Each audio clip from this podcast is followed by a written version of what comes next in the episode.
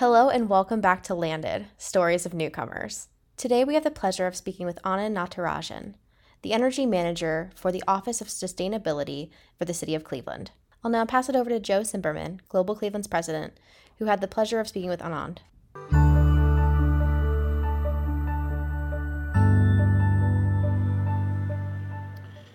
Hello and welcome to another session of our podcast called Landed, where Clevelanders tell their own stories of being in Cleveland, what they do, and we get to hear how lucky we are uh, to have these wonderful individuals who are in roles of leadership uh, throughout our community. Our guest today is someone who really knows a lot about sustainability. Uh, he has been the energy manager for the city of Cleveland, working out of the mayor's office for sustainability for the last decade, since April of 2010. Anand focuses on energy efficiency, renewable energy, green buildings, and alternative fuel transportation related policy programs, and he implements this for city operations as well as the city proper. He serves in a number of energy and climate related advisory committees in the region, as well as on the board of the local ASHRAE chapter. We are joined today by the energy manager for the Mayor's Office of Sustainability in the City of Cleveland, Anand Natarajan. Anand, thank you so much for joining us. My pleasure. It's it's an honor to be uh, included in this podcast series. Thank you. We were actually watching the budget series and the budget hearings uh, a while ago as a staff, and you were presenting, and someone said, I had no idea we had someone who is so knowledgeable about so many things around energy and, and other aspects of sustainability working. And I said, the city of Cleveland is very fortunate to have people like Anand, and we're very appreciative. Would you tell us a little bit about where you were born and what your hometown was like? Sure. So I was born in a city called New Delhi, uh, the capital of India. Uh, and I'm going to date myself when I say this, but born in 1973. Uh, I did not live there too long because my parents um, um, migrated to the south uh, part of India. And so most of my time was, uh, you know, growing up in a city that used to be called Madras, M-A-D-R-A-S, and uh, has now been called Chennai, so C-H-E-N-N-A-I the fourth largest city in India. It's in the southern peninsula of India. So that's where I pretty much grew up from uh, for for most of my childhood. What was your reason for coming here? We were so you know we're so lucky to have you in Cleveland, but there's so many places around uh, the United States, around the world, Europe, Central and South America, Africa that you could have gone, and, and yet you decided to come here. That's a great question. So I would uh, want to just uh, trace my, you know, where I first came. I came actually first to Louisiana State University in Baton Rouge, Louisiana, eh, back in '94, to pursue my graduate studies program. Uh, so that's where I landed first, and I landed in Northeast Ohio. I want to say uh, 2003, uh, late 2003 is when I landed. Uh, so basically to go back where the reason why I came to the United States instead of any other country, right? Uh, certainly, just from a perspective of per- pursuing higher studies, uh, it seemed like a great destination. I was heavy into research uh, in terms of what I was doing for my undergraduate engineering program. It also helped that my brother and my sister had just come to the US within eight months or ten months of each other of me landing here too. So I had some role models, I guess, from my friends in college and from my siblings too, who were here and then were talking about the opportunities that the, the United States provides, especially if somebody wants to pursue a higher degree in education. And then in 2003, it's it's it's funny what happened. So uh, you know, I was going around doing a lot of consulting after my graduate studies program, and I came in for what was supposed to be a two-month project in late 2003, 2004. That project uh, was in St- uh, Steris in uh, Mentor, Ohio. It ended up being a two and a half year project. And uh, in the meantime, I also got married in 2004, and then my, my wife came here, and we looked around, and we settled on a inner ring suburb to stay. We live in Shaker Heights, and we've been in the same home since 2006. Wow. In your background, did you know that you were going to be getting into energy or uh, environmental sciences? You know, as you were coming up and learning, was that just something that you found, you know, uh, piqued your interest as a as a student? So that's a great question. So the undergraduate program I did in India was uh, very unique in the sense that it focused on what is called as electrochemical engineering. It's a subset and a specialization of chemical engineering, focusing on materials and batteries and renewables. uh, I came to do my master's work, did some research in materials and uh, and other work, but honestly, the, the the job proposition wasn't great right out of masters, and I somehow lost interest in a PhD, to be honest. And so uh, a lot of my friends were getting into IT and management. Um, and to be honest, that was also something that was, uh, you know, from a visa perspective, right? We also have to depend on a work visa that was more readily available. And I caught the IT bug at that time, right? and so started working with Oracle uh, Corporation to begin with, and a couple of other uh, major um, yeah, firms doing a lot of IT and management. Sometime in 2006, um, I wanted to do an MBA, and I started my MBA at Case Western Reserve University. Um, tremendous influence, uh, especially doing some work in organization development and sustainability uh, under a professor called David Cooperrider, especially, who's been uh, very influential in terms of how the city has been looking at sustainability. I said, you know, now is an opportunity uh, before I grow too old for me to change my career. And um, it's it's interesting that by that time I also got my green card so provided me a little bit more, more stability in terms of what I could or could not do in the in, in the country. And I said if I don't take the plunge now I never will. So in 2009 I, I 8 or 9 even before the recession started or just coincidental that I quit my full-time consulting job and I decided to complete my full-time MBA uh, at Case. And I said and I just took a pivot. And so the pivot was to go back and connect to my roots uh, about energy and renewables in some shape or form so that was my been my transition if you may. Uh, i still use a lot of it i still use a lot of management. And so that's why i've been able to combine my uh, background and disciplines. Uh, energy i call myself this is the order that i do en- engineering science and management. So i've been able to combine those fa- facets in this energy management work. Could you share a little bit Anand, about your, your international experience and how it helps you with your work here in, in Cleveland. I mean, you know, you've been part of, of, of the office that's led so much of the annual uh, sustainability conferences, of the ongoing um, integration of, mm-hmm. of, of green thinking into different departments. Um, and you're coming at this perspective from someone you know who was born outside the United States, but you bring that expertise to the table. Has that had a, an influence in terms of how you're able to do your job? That's a great question. So I'm looking at it always from what I can influence in the city operations, right, a perspective, and also the community. So when we talk about the community, although there are not immediate similarities, there is a lot of diversity, right? Um, again, it's if, if it's back in India, it's about uh, certainly uh, income levels does play a significant role, right? The one corollary that I've found, Joe, is right. I've had to uh, pivot the way that uh, we look at sustainability and energy management in the city of Cleveland uh, from from you know that equity lens quite a bit, right? Um, so that has given me a good perspective that although it may not be exactly one to one, you have to start addressing the audience where you are, right, in terms of what the needs are. For instance, just recently, and you will find this in the media too, right, we just launched a low to moderate income solar program. Uh, just tailored at that uh, that that sector right? And so what i've understood is right you uh, that that type of experience i mean you know poverty there is really like abject poverty right in some cases in india right? It's just very stark. But also the disparities are also very stark either. You go from really rich to really poor neighborhoods within a heartbeat right? I find that very true even here. And so that is something that i've been now able to uh, tune my attention to to say you know like not everybody has a comfortable living right? There are a lot of people who are suffering. Because sometimes right joe the uh, perception from outside is as, as they said every road is paved with gold. And we find out when we come here it's really not the case. It's really right. not the case. Right. people are struggling for food and uh, paying the bills do you have advice that you would share with other newcomers um, you know clearly you're you've been uh, successful you know you've you found something that not only are you very good at and the city's lucky but it's also something that I think you really enjoy. And what would you share with other people that are making their way to Cleveland who were born outside of the United States? Um, that's a great question again. So I would look at certainly assets, right? Every city has something to offer. Every city has something to offer. People sometimes get mired in the negativity, right? I mean, look at all the assets we have. You know, the UCI, the University Circle Incorporated, it's, it's like a gem, right? I mean, which has so many museums, and uh, you know, Cleveland Metro Parks. We're so fortunate for them for having taken over uh, some of the assets that are not managed properly, right? And so we have that, right? So at, at the lake, the river, you name it.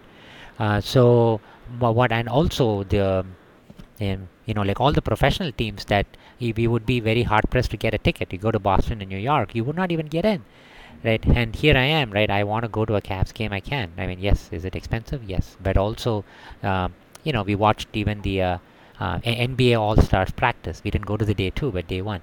So anything like that, you know, the museum theater. So you know, my wife and I just decided one day, okay, we're going to watch a, a film at the CIFF festival just two hours before we were able to get in. So those are things that people miss, right? I think the my point is any city has a lot of things to offer. It's for us to find out and understand what that is and uh, take the best advantage of them. So. When you came to Cleveland, um, what did you find were the the aspects of it that were welcoming, and what advice would you give to the the leaders of our community um, throughout the community, the political, the corporate, uh, the nonprofit sector, in terms of ways to make you know more families who were born in Madras or born in Brazil or born anywhere in the in the world to feel more welcome here in the city. Um, so again, if I may expand to where I'm living, I live in Shaker Heights, and Shaker Heights is like a mini, you know, United Nations, right? So there is no dirt or diversity there.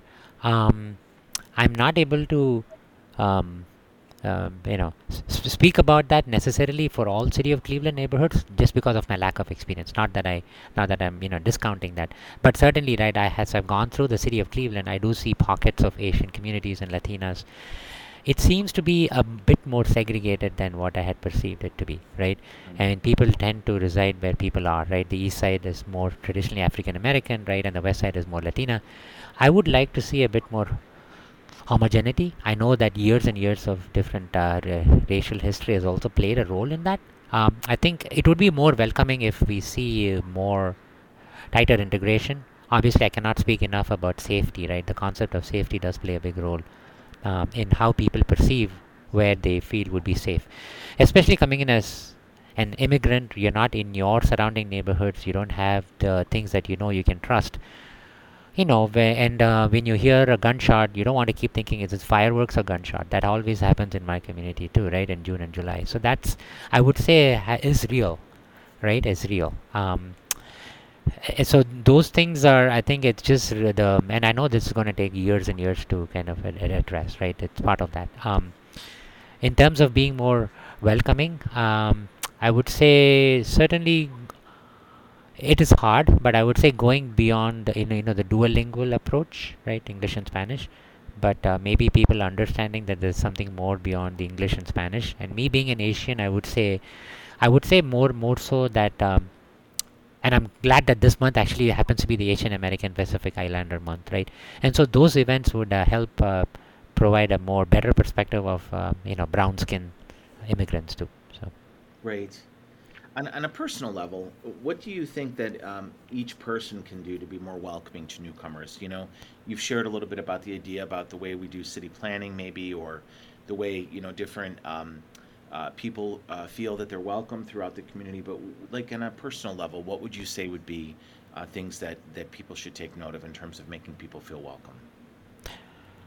Um, I think being open, right? Being open to and not having any you know stereotypes I think is, is really important.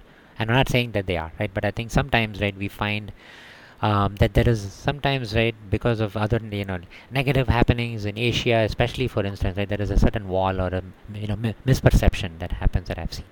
So I think just being more open to uh, getting inputs and uh, just being understanding of different uh, regions within uh, within the framework and that seems to be happening quite a bit from what i see in my kids curriculum too right? It starts from i would say it starts from early on right? In terms of a better understanding i know a lot of my friends back in 2001 who pulled out maps who had no idea where afghanistan was right? Because just because there was a war people started understanding where iraq and afghanistan is just as an example right? I think that uh, I, I think it's all it's all upon us to continue to educate and also through uh, through the better geography and history lessons to be honest right from school. That made a big role in our understanding. I could tell you all my kids used to know exactly where detroit was. It's always called the capital of uh, motor vehicle manufacturing. That was a, f- a standard quiz question for us in our fifth grade. But i can tell you right that is very rare if you want to ask people from here even name two big cities in india. That is so interesting. Um, the work that you're doing has, you know, implications, you know, for not just the city but for the region, and and clearly, um, global warming is something that transcends borders. I- Is there anything that you think about in terms of your work that you're doing every day in Cleveland and the impact that that'll have on, on places far away, you know, over oceans and, and beyond our own our own um, borders? Oh, tha again, that's a great question, right? We all breathe the same air at the end of the day, right? We all have the same atmosphere at the end of the day. It's somehow there is a you know misperception. Well, again, also, right? It's it's you know blaming the West is very common uh, nowadays, right? In the you know like especially in the developing countries, you know, don't tell us what to do. You had your say of uh, globalization and industrialization. It's our chance to do it. Hence, we are going to warm and use all these fossil fuels before we catch up, right? I think that seems to be that uh, notion that we are trying to we, i think uh, we're all trying to challenge a bit right? Saying that i mean you know don't make the same mistakes that the west did first of all right? There are other ways to develop. Uh, i think so that will be one message that we are trying i think everybody's trying to communicate especially through the um, you know the cop the planning process of the un right? So don't make the same mistakes. However uh, we realize that we need a lot of funding and technology to be able to uh, for the developing countries to just you know just bypass the coal generation and get to the renewable generation as one example right? Um, the other example i would provide which is happening now which is way better right? Uh, cleaning up waters i would love for instance we have a lot of sister cities right? Including uh, i think there's a city called bangalore in india where we have a sister city. I've been yearning to do something, and I am looking to Global Cleveland to help me do something. It's it's not the city where I grew up, but it's close enough. They are facing the same transportation challenges that everybody else is in a growing city. Uh, people want their own cars, right? They don't want to take public transport, but guess what? The the roads are uh, log jammed, right? And so while there is traction, uh, people are joining the larger carbon disclosure project uh, projects from India, as an example.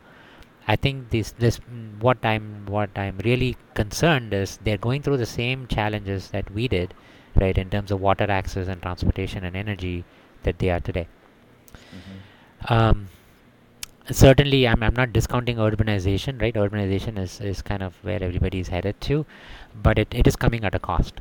Um, and I would love to get more involved uh, through my channels or through Global Cleveland and other avenues in order to share lessons learned uh, for a better planned infrastructure.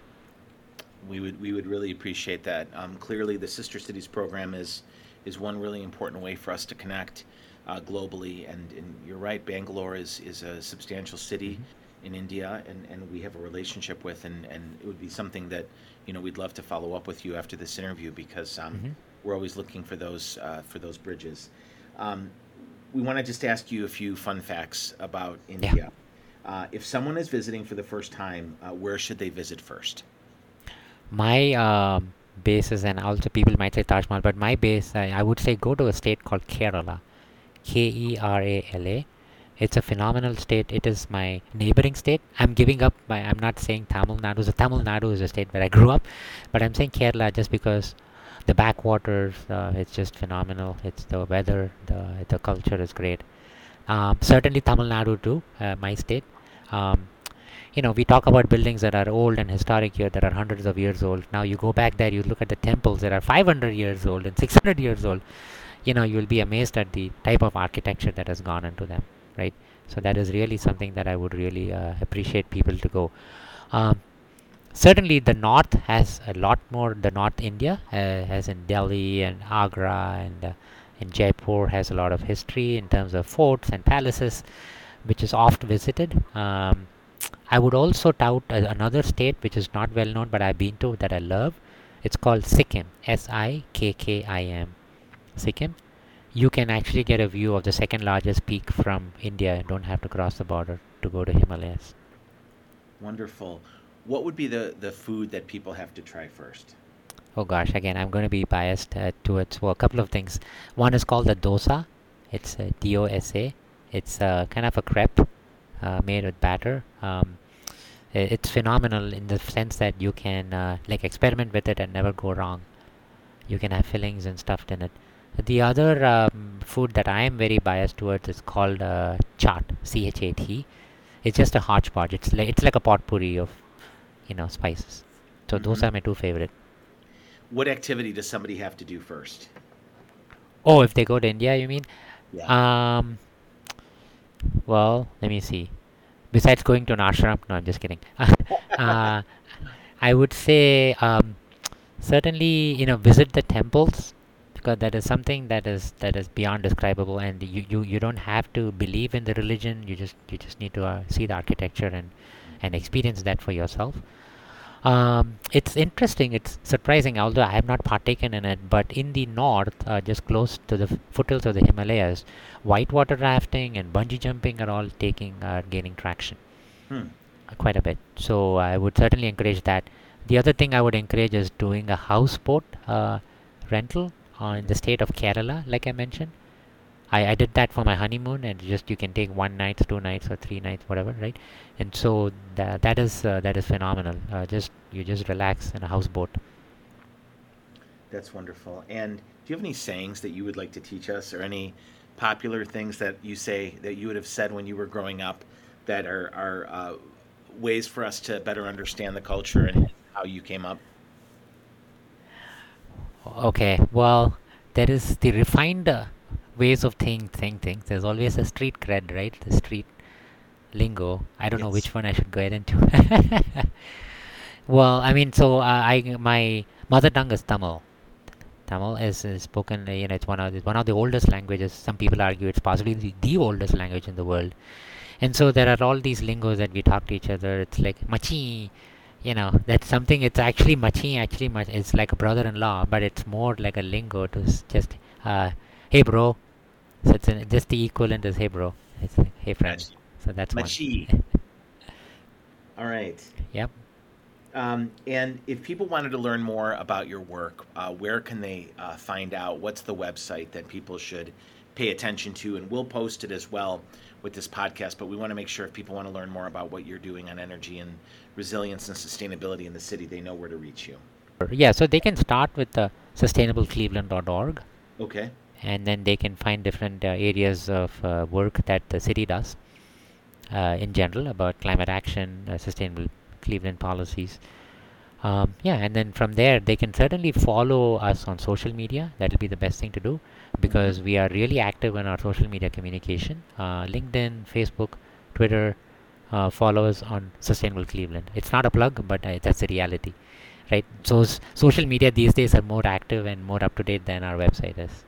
I I understand that very much, and I am so grateful today to have had the chance to talk to the energy manager with the mayor's office of sustainability in the city of Cleveland, Mr. Anand Natarajan, who is just a phenomenal public servant and someone who's doing great work for us, and showing how in Landed the stories of newcomers here in Cleveland, Ohio. Um, there is so much international talent and, and so many people who are hard at work of making our community even better and stronger. Thank you so much, Anand, for joining us today, and thanks for being part of our podcast. It is my pleasure. Thank you once again, Joe. Appreciate it. Thank you so much for listening to this episode of Landed Stories of Newcomers. We want to thank Anand for joining us today. As some of you may know, June is Immigrant Heritage Month, and here at Global Cleveland, we're celebrating all month long. Please continue to tune in to these episodes and make sure to follow us on our social media accounts to keep up with how we're celebrating and sharing the stories of immigrants and refugees who have come to Cleveland, Ohio. To wrap up the celebrations, we're going to be celebrating Global Cleveland's Giving Day on June 28th. We're going to be doing many fun activities on that day, along with having different donor initiatives. So please make sure to follow us on social media to keep a track of all of that. Once again, thank you for listening. If you enjoyed this episode, please give it a like or a share, and we hope to see you next time.